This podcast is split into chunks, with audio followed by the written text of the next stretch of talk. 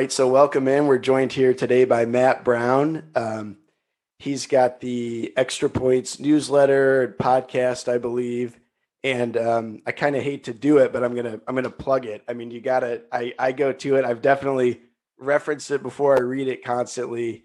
Um, you're really kind of doing God's work out there because it's really it's it's just a, such a cool subject, and there's not a lot of people doing it, especially at this level. So it's it's really an honor for me to have you on uh, here today. So thanks for doing that. Oh, oh th- thanks for having me, and I, I, appreciate the kind words. Like that's the uh, the old business adage, right? Is that niche makes you rich, right? So, yeah. um, I, I, recognize that I'm writing college uh, sports content that maybe isn't going to get the same number of clicks as Alabama's depth chart, but exactly. for the people that want to read about finance and UConn football scheduling, I'm the Huckleberry baby. I'm, I'm, glad I'm glad that I found those people out there that'll let me build oh, a business. Yeah, yeah.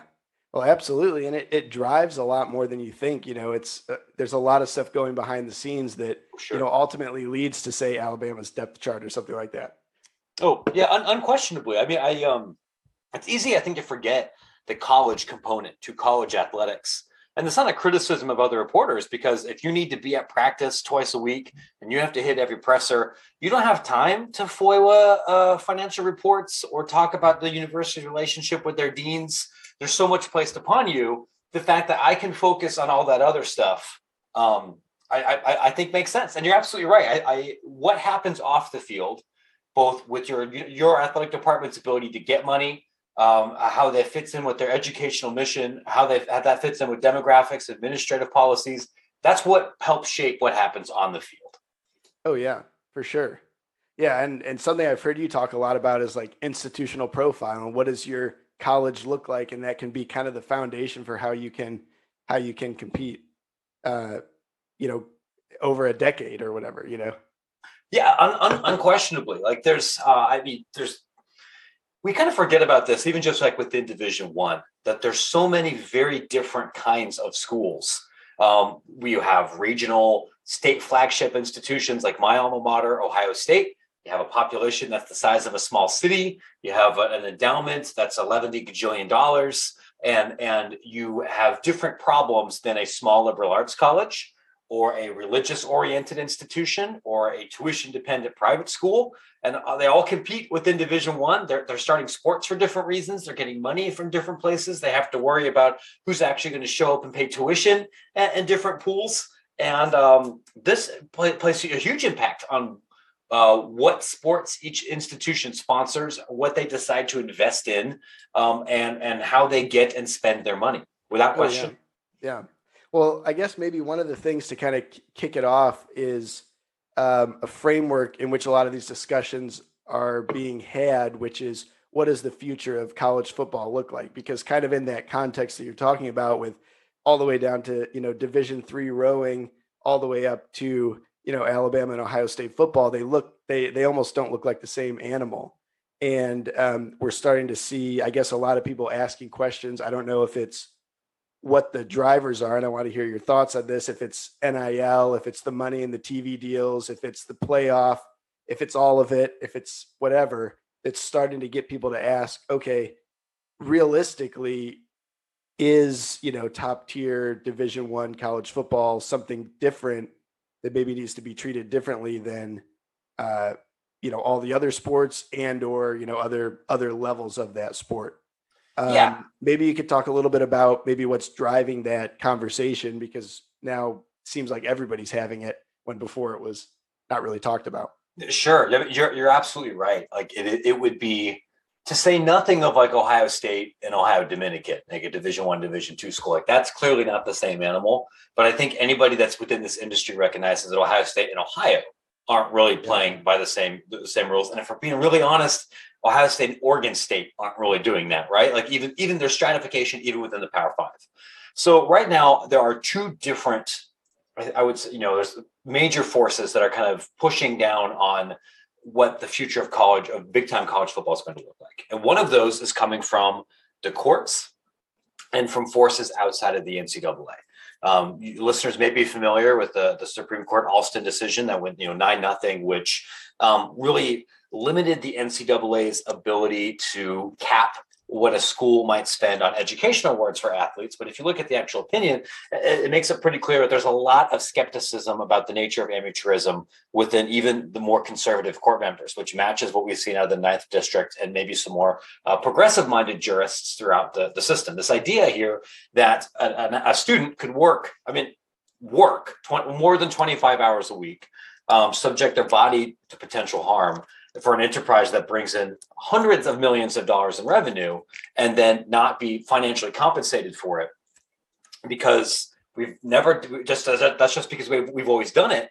That doesn't carry the same legal weight that it used to. And so and i've talked to several athletic directors about this big schools and small schools uh, recognizing we have to at least plan for a world where college athletes are legally employees and where schools then have to pay them salaries and uh, pay them workers' compensation, which is how we ended up with the term student athlete anyway. So the NCAA could avoid doing that, or the member schools could avoid doing that. Mm-hmm. So that's one thing that has to be considered here. Um, the the the very nature of amateurism itself, and I, you know I use that in quotes, it will face pressure from courts and from Congress and the National Labor Relations Board external forces.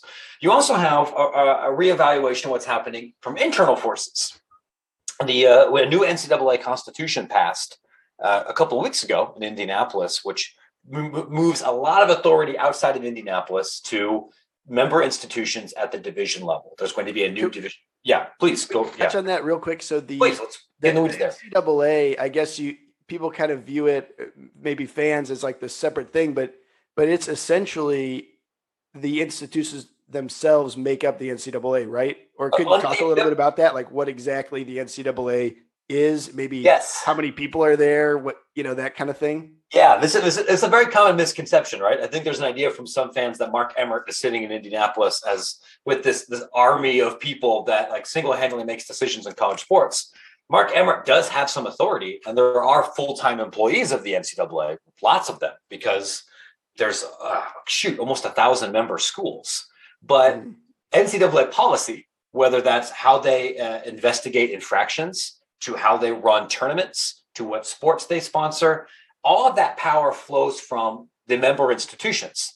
So I tell everybody if there's something that the NCAA does that you hate, um, it isn't because of Mark Emmert specifically, although he may have had a hand in it. It's because the president and the athletic director of your alma mater want it that way. Um, they they are the institutions that define what amateurism looks like. They're the ones that set up this infractions process that everybody hates. They're the ones that created a constitution uh, and a legislative structure that is extremely complicated. More so than more complicated, arguably, than the system it takes to pass actual honest to God laws. So this change here said, like, all right, we're going to have new articles of confederation. Basically, we're going to remove a lot of that power that we've given to Indianapolis and told Division One, "Hey, you guys set up your own rules." And if Division One says we want to create a new division, like you know, a Division Four, essentially, that's either like super big boy football or you know uh, some subdivision of basketball or baseball or something else, you can do that. Um, and what's what's happened even within Division One, which is 330 something institutions, it, the schools are so different that it's very difficult to pass uh, legislation and, and, and to think of, of byline of bylaws or procedures that would impact everybody. You have schools with $200 million in their budgets, and you have schools with $8 million in their budgets. You have schools and are all the, 26. Yeah. Are all the yeah. schools represented equally or how, how does that work? Not well, it used to be. Does University of Michigan have more say than, you know, Middle Tennessee State or something, or how does that? Well, in, in, in some in some ways, it is one school, one vote like when the Constitution itself was passed, University of Michigan and Hope College had the same number of votes. And for a long time, this bugged the hell out of the big schools. because There's a lot more little schools than there are big schools, and that's what led to the idea of an of, of, of autonomy conferences, what we call the Power Five. Those are conferences that uh, within college football have disproportionate legislative power, and they demanded that because they wanted to be able to have the flexibility to pass rules that would only impact them. So if you're Michigan and you want to spend more money on your athletes for something, um, and you don't want to be constrained by all the broke boys that are that are in the group, yeah. that's why you push for autonomy legislation. And when you talk to a, a big time AD now, they're going to say, uh, "What we really want from this new constitution is more autonomy for power conferences." And whenever you hear somebody say that, um, what they what they're actually saying is, "We want more money because they already have a ton of autonomy, or we want more access to championship events. So that's one of the big fights that's happening here. The, the, the, the schools that make all the money want to keep more of that money and they want to dominate more access to postseason events.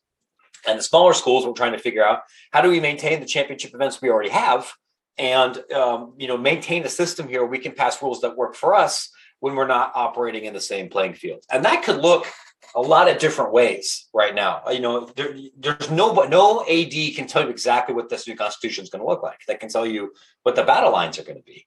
But it is, I think, safe to assume that by August, college football and college Division One college sports generally is going to look different. Like I feel very confident the men's tournament is going to the, is going to look very different um, in a year and a half than it does right now. Yeah. Wow. What do you think the expansion of like or potential expansion of the college football playoff would do for kind of not all the way down the tiers, but you know maybe Power Five versus some of the you know um, conferences just on the edge? Does that change their sort of bargaining power and the power dynamic because maybe there's there's slots in this you know month long uh, tournament at the end of the year for for everybody or for a bigger piece, or does it what what, what kind of effect do you think that might have? Or yeah, I mean the the, the unpopular and, and, and, lousy radio answer is a lot of it really depends, right? It does it depends not just on how the playoff expands and what kind of access these other conferences get, but also more importantly how the money's distributed. Because right now, the overwhelming majority of that revenue, but not all of the revenue, is given to the power conferences. And the Sun Belt and Conference USA get a small chunk, right? And even if you expand the playoff to 12 and you guarantee a group of five team makes that you know gets the sacrificial lamb bid and gets one of those things conference usa is probably never going to get that bid or they're going to get that bid maybe once a decade. So it depends on how much the how, how the money is distributed. The other important thing to remember and this also sometimes gets lost in the legislative weeds the ncaa doesn't really control college football at least at the fbs level. They don't run the college football playoff. They in fact this is a source of a lot of consternation because the ncaa has to pay for the enforcement when somebody breaks the rules, it's NCAA investigators that have to get involved. But the college football playoff runs the playoff and they distribute the money. And that's not an official NCAA sport. So, uh, I, I, honestly, if I was to think of the tournament changes that would impact how the NCAA is set up the most, I'd look towards the expansion of the men's and women's basketball tournaments as being more impactful than the college football playoff. Because for everybody, it's the money from the tournament that funds the Big South and the Big Sky and the the Colonial Athletic Conference. And how that money is distributed is very much up for negotiation right now. Okay.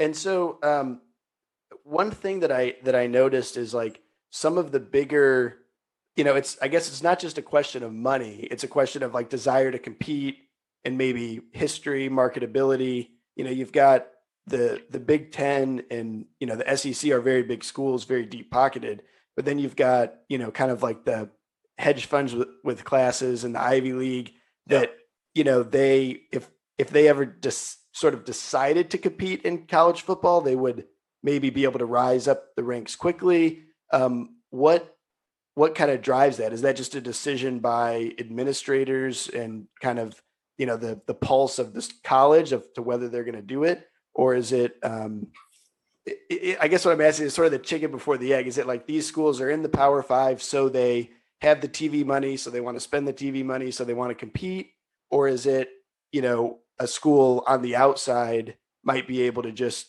kind of rev up the gears and almost push their way into uh, a higher level of play, or is there still enough limitation on kind of the spending and and different things that might prevent them from from jumping into top tier football or something like that? Yeah, yeah. I'll, I'll, I'll try to answer that. Like, as I, I wonder if there's been a generation of fans that have had their their minds skewed a little bit by the college football video game, where you would think that college football in particular is a meritocracy, and that simply by winning a bunch of games you can move up and then get better recruits and get better money.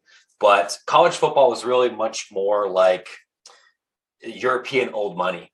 You're in the Power Five right now, with a couple of exceptions but typically because of the friends you made in 1910 and the kind of school that you are, because most of the schools in the Power Five are big flagship state institutions, R1 research schools, and most of those were you're right. Most of those were decisions that happened around the turn of the century. Um, Michigan was the first school east uh, west of the Ivy League to really get really into big time football. Um, and so they had this huge institutional head start, right? Um, and uh, if we were redrawing these lines now, would Oregon State or Indiana or you know, certainly not Baylor, you know, be be in that, that same conversation? Probably not. But it's because you had a governor kind of push you in at some point or somebody advocated for you a long time ago. And if you are a high achieving school outside of that footprint, it is extremely difficult to move. Like ask Boise State. Boise State has done anything that anybody could have possibly asked them to do on the field and, and became a national brand. But because one, they're in Boise, and two, they were literally a truck driving commuter college back in like the 1970s. There, there is no meritocracy, right? There's no Horatio. You know, there's there's no way you can kind of join the Big 12 and play up that way unless things change. BYU won a freaking national championship in 1984, and it required you know a gigantic chasm within the sport before they had to be accepted. So for every uh, UCF that kind of plays their way in a little bit, or like an Oregon who bought their way in and then kind of played their way in. Um, there's a Rutgers who doesn't deserve to be in this conversation at all, or just everybody else that moves in by inertia. Um, and, and that and that's that's one of the issues. There's a little bit more flexibility in basketball where you could theoretically decide we're going to spend a lot of money, and if everything breaks right, we can be in a better league and, and we can be like a Davidson or a, a Dayton or a George Mason for a little while. That doesn't really exist in football, uh, and it takes Is that so just the much. difference in in the sustained spending that you would have to do, or That's I mean that's part of it. Football, just by its very nature, is is this a kind of podcast where I can swear, or would we prefer not to do that?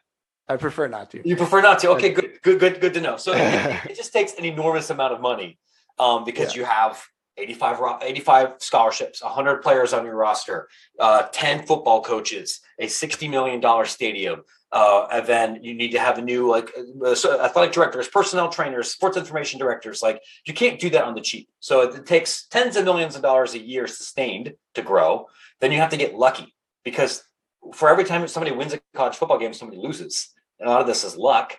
And recruiting is generally dominate generally dominated by the same schools that have been getting the best players since the 40s. It's like it, you it's it's hard to, to to move up that way. It's a little bit easier in basketball where realistically you need two guys who are who are really good um, and and a good coach to kind of play to play your way into it. Um, one of the things that's important, and I, I read about this a lot though, is you know as schools may want to be playing division one college football for reasons that have nothing to do with anything that's on the field and that they might define success or achieve their institutional goals even if the team sucks um, which because of the way that the finances the sport the way the school setup might work you, you can do that um, that there's a reason why new mexico state is still playing at this level even though god bless them they're they're, they're awful and they've been awful our entire lives and they're going to be awful for my, my children's lives that's not the point for them um, it, it can be a little bit counterintuitive that way. Yeah. Yeah. And it seems like it, it really is that kind of like rush back to the big brands. You know, it's it, a, a big brand can be down for a while, an upstart can be up for a while. You can beat them on the field kind of in the short term, but over the long term, it's going to kind of, the laws of physics are going to go back to USC being where it is and Memphis being where it is. Or something yeah, like I, the, yeah. the comparisons to European soccer, I think, are pretty apt in a lot of ways. Right. So if you're a fan of an EPL team that's just hoping to, to crack the top 20 in the table, like you you never hope to win the league. Like that that basically never happens. And you are bothering to try to get a share of that revenue. And if you are coming in at a Man U or a Chelsea or something, and you have some gigantic oligarch bankrolling your team, you it, it, it's a it's a different sport, and your expectations and your goals are different. And you're right. You might you know maybe Watford or Nottingham Forest or some other made up team could come in there and win, beat one of those teams on any given day. But you're right. Inertia is a powerful force and it's going to, it skews towards the biggest brands in football. Oh yeah. Well, so another big thing is the, is the NIL, the, you know, name, image, likeness stuff. Um, what do you think, uh, you know, we all, we all know about kind of the big deals, you know, the Quinn Ewers and all these kind of high end deals. Yeah do you think what what do you think it's going to do all the way throughout the kind of the amateur landscape the the smaller sports the division 3 as well as the big the big numbers that we hear do you think it's you know something that's a real revenue source for people do you think it's going to affect where people go to school well let me think of the best way to answer that because I, I, think really when we talk about the NIL space, I think there's really two different markets. There's a NIL market for top 300-ish college football players and top 50-ish men's basketball players, predominantly in the southeast, where there is a there is money being exchanged for services that bear no relationship to how marketable they are, and that's really just a way of being a bagman over the table, and that's fine. But like that's another way, that's, another is a recruiting tool. It's a, it is it is explicitly a pay for play recruiting tool, um, and that was not the spirit of when, when this was allowed. Uh, there's still under the table transactions happening. Like that's always going to be a thing. But that's three. That's 350, 400 athletes of the thousands that participate in college sports. Um, I have been a believer even before this kind of you know started in, in July that literally every single college athlete whether you are a starter or a bench player, whether you're at a big time D1 school or a division three institution, all of them have a name, image, and likeness value greater than zero. It might not be a lot greater than zero, um, but it's, it's going to be something. And if and if anybody wanted to, you know, make it a priority to really develop that and earn more money, they could. But then you have to treat it like a job because that, that's what it is. You know, I, as a as a publisher, I did I don't know ten of these deals with athletes to help promote extra points you know, I paid 150 bucks, 200 bucks to someone to help promote what I what I was uh, publishing and, and, and, driving subs that way. And I wasn't working with starting quarterbacks at Alabama. You know, I was working with uh, you know track athletes or women's basketball players or, or MAC football players or offensive linemen and people who are good at Twitter, and, and that's fine. What what I can tell you is that uh, a lot of people are earning some money and I don't want to sit here at my desk and be like, well, $750 isn't a big deal because I remember what it was like to be 20 and oh, be, yeah. be broke. You had no money. Right. I had no money. 750 yeah. bucks was almost three months rent in Columbus. I oh, did oh, yeah. medical studies. I gave blood. I, you know, I did clinical trials. I, I basically legally sold my body for like two grand because I had no money. So if someone wants to give me two thousand dollars to tweet something, like that's a big deal. And for me to sit here as a 34 year old with like a mortgage and kids and scoff at that, which I think some of my reporter colleagues do, is stupid. Like 750, 500 bucks isn't just a PS5. Like that, that is a, a lot of money, especially if you're not on full scholarship, which most college athletes are not. Um, most sports are not headcount sports. You only get you typically only get a partial. So that's that that's exactly. that uh, that's that's one thing here. The other thing I think it's important to note is that if you listen to football coaches, or uh, coaches of other uh, sports and asked about NIL, they're all going to whine incessantly. And they're all going to say it's the most important thing in recruiting. And they're all going to say, my school needs to invest more money in it. Because if you're a coach, you're paid to win games. And so you are terrified of any tiny difference that you might have, even if it's just perceived with any other school. That's why everyone builds these locker rooms with fountains in them and laser tag. you know, nobody gives a crap about those. So we yeah, have academic yeah. research to back that up.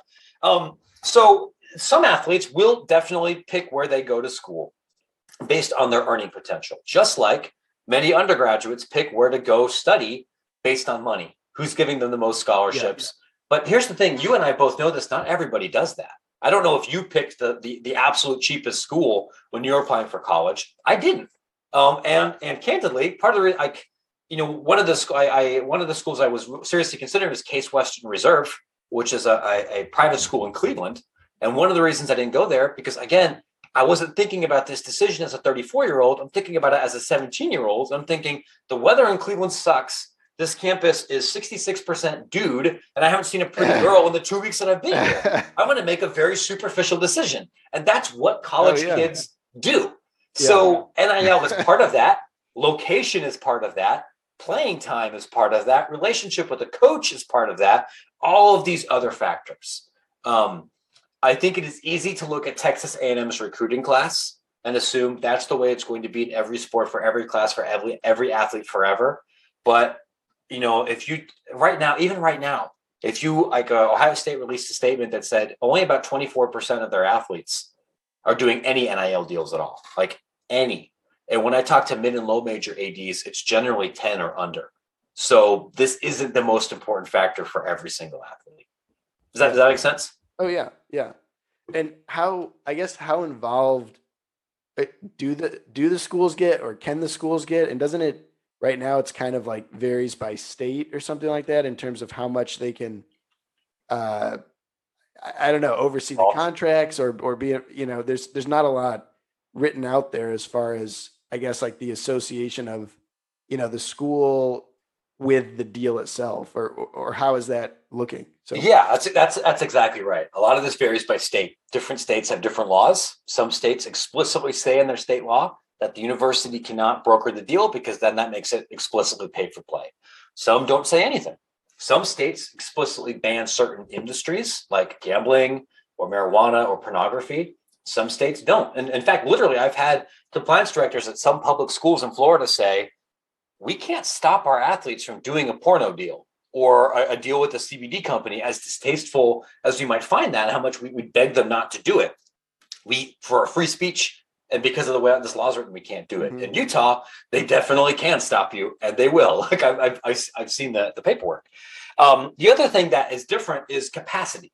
So Ohio State uh, has an athletic department that's the size of a small Caribbean country. They have an indefinite number of staffers to throw at Yeah. almost anything. Um, when I talk to, say, uh, I don't know, somebody at Kennesaw State or you know Southern Illinois, Carbondale or something, and I ask them about NIL, they're like, "Look, brother, we've got one full-time compliance person, we have two graduate assistants, we have one full-time sports information director, and two graduate assistants. Even if the law says we can help, we don't have who's going to do it. Like Yeah. everyone here is already driving the bus and doing laundry anyway.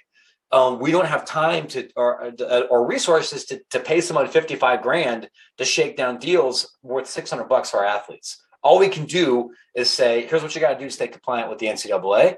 Please don't embarrass me. If you have any questions, call Opendorse or, or call INFLCR, right? yeah And so there's, I think right now, actually, I don't think, I know there's an enormous gap between not just what schools feel like they can do to be compliant. Some schools don't care about being compliant, and what schools actually can do. Like, and so, sometimes those schools will say, Matt, will you come talk to our athletes and explain how this stuff works because they don't have the money for something else? And like, great. Um, that's just kind of the, the world we are. That's awesome. And so, what did what did Texas A and M do? What as it relates to, I guess NIL or you know, I, I've seen a couple headlines, but what what exactly? I do not know the exact financial instrument. Allegedly, boosters of Texas A&M helped set up LLCs uh, and created uh, guaranteed NIL opportunities for some of their incoming recruits in the five to six figures. Um, it would not be shocking, given college football history, if anybody recruits a class that's uh, like a standard deviation better than they normally would. Almost always, there's a cash or gift inducement to do so. Mhm. Um, that's been that way since 1905. So whether this stuff happened above board, whether there was the the Dodge Charger man who's giving cars out a below board, you know, we can't say for certain. And like me speaking personally, I don't care. Like if, if, you called me up right now, it's like I have proof that Texas A&M cheated. It'd be like, all right, I don't, I don't, I don't care. Go go po- go post that on Bama online. I'm not the NCAA police. yeah, I'm not going to yeah. be angry that some kids secured the bag because they're good at football. Um, Yeah. Jimbo Fisher is vehemently denying this, which I think is kind of funny. Coaches always get very defensive about this kind of thing, and it's possible he does. He has plausible deniability. I'm not saying that he broke any NCAA rules or anybody from Texas A&M staff did. I am all I am saying is uh, this is a school that has a lot of rich boosters. They have signed the greatest recruiting class on paper in college football history. They have been perennially eight and four in my lifetime. Um, you don't need to be Wikipedia Brown to kind of connect the dots to figure out what might have happened here. I don't think it was just because Jimbo's a great football coach. They they got their foot on the gas.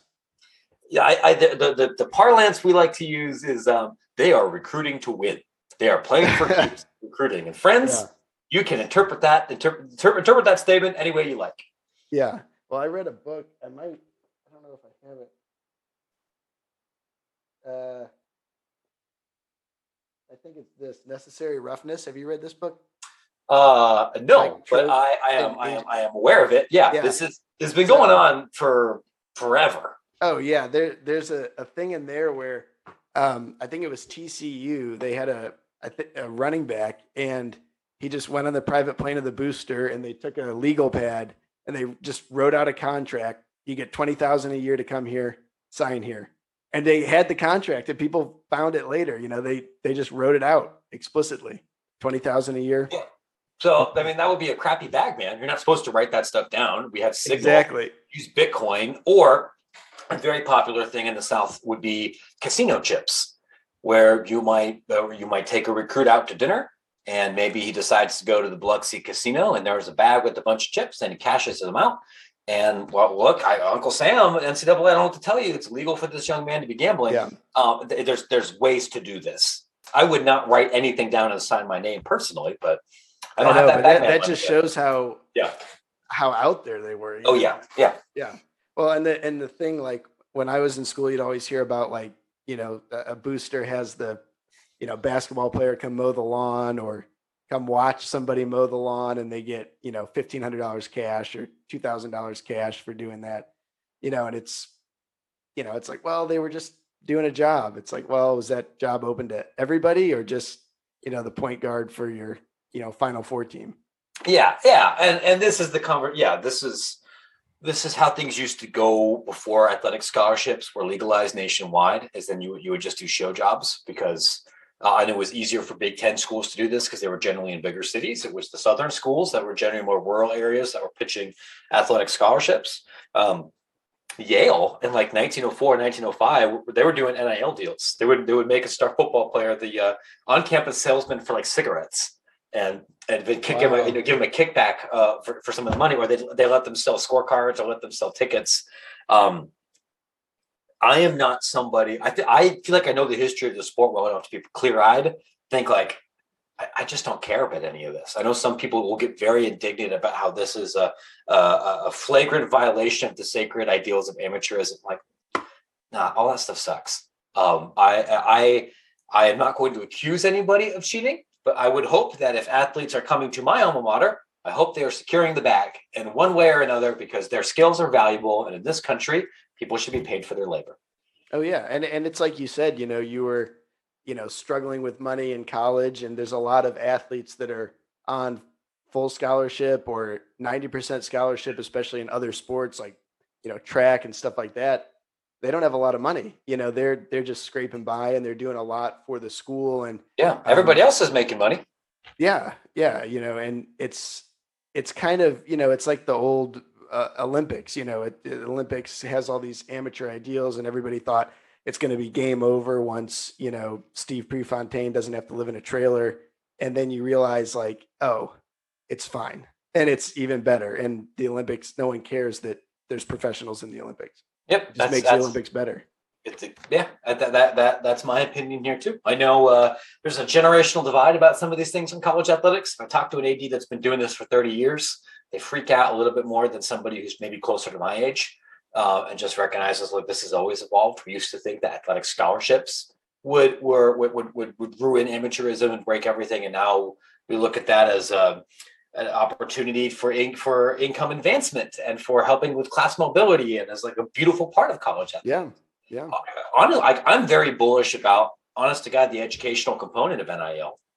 I know that not everybody feels that same way, but I suspect we'll look back on this in a decade and and and this enterprise is still functioning and people still care. oh yeah. What do you mean by the educational opportunity of the? So I'll, I'll give you an example, right? Let's say you are a where, where, did you go to school? Memphis. Memphis. Of Okay. Yeah. So let's say let's say you are a shooting guard at the University of Memphis. Um, and the, Memphis will tell the NCAA that's a 20 hour week responsibility, but you and I and Penny Hardaway know that it's a lot more than that. Um, and even when it's you're not in the season, you you can't go study. You can't just be like, all right, Penny, I got it. I got. Uh, I'm doing a study abroad in, in Italy. Like I'll, I'll see you next semester, right? Like you, you can't do that as an athlete.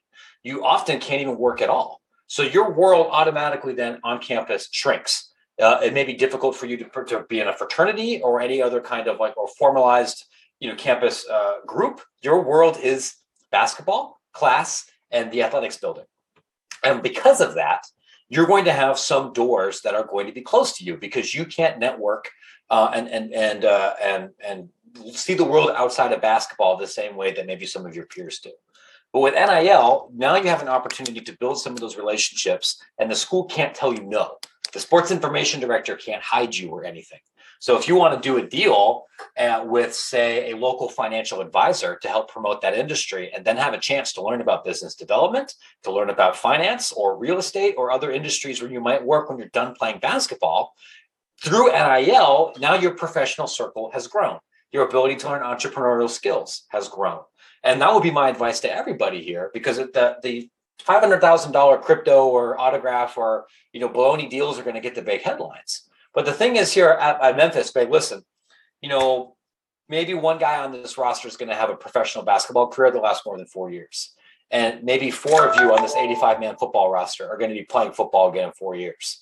So everybody else, you gotta, you gotta get people. So when you come back to Memphis when you're 25, or when you go back to Oxford or Pensacola or um, you know uh, Houston or whatever is it you're from, that you have a network of professionals, a network of people to help build you up for whatever's next. And I, I honest to God believe, done correctly, NIL can help facilitate and, and build that for people that don't have that social capital.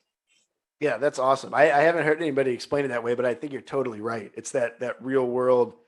You're you're in a real world business deal uh, that you definitely would not have had the opportunity to do before because you are you know kind of nonstop the whole time you're there. That's yeah, that's right. So it's cool because then you not only get to learn about a new industry, but you are also now an entrepreneur of Matt Brown LLC, right? Where I'm managing Matt Brown's Instagram and Twitter, and I'm thinking about what my brand actually means. And now I got to work in business development because I got to hop on Opendorse and pitch myself to brands.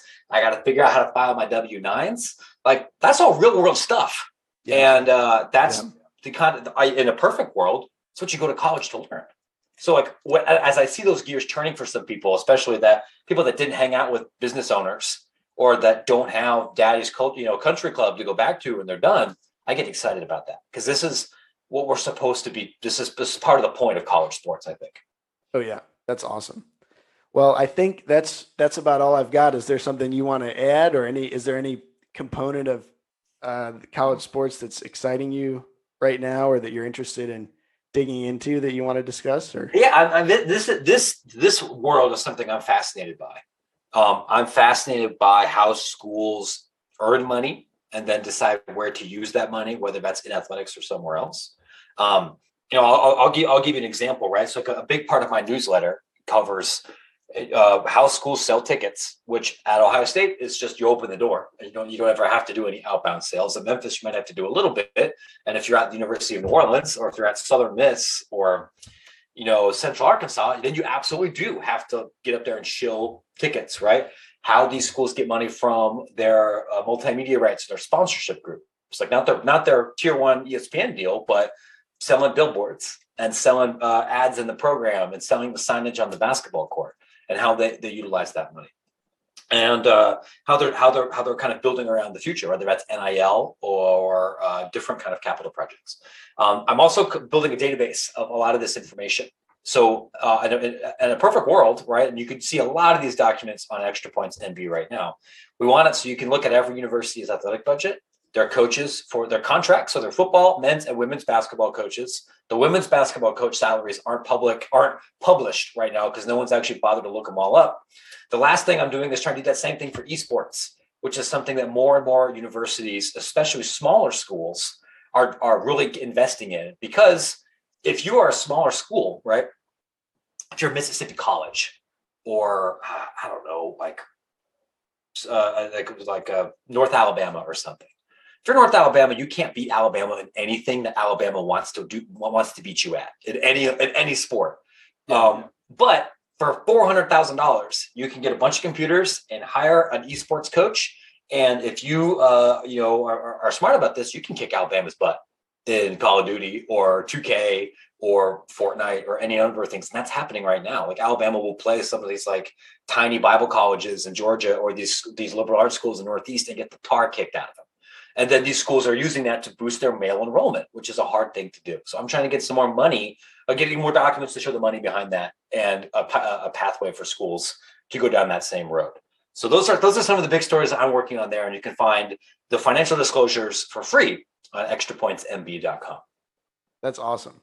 Well, this was super enlightening, and uh, you're definitely welcome back anytime. I mean, this is stuff that that I'm interested in, and I'm sure the audience as well, because it's that the the whole money in sports and um, you know you you focus on the university aspect of it, but it's it's just tremendous because it, it drives so much, and people don't they tend not to look behind the curtain at all. Yeah.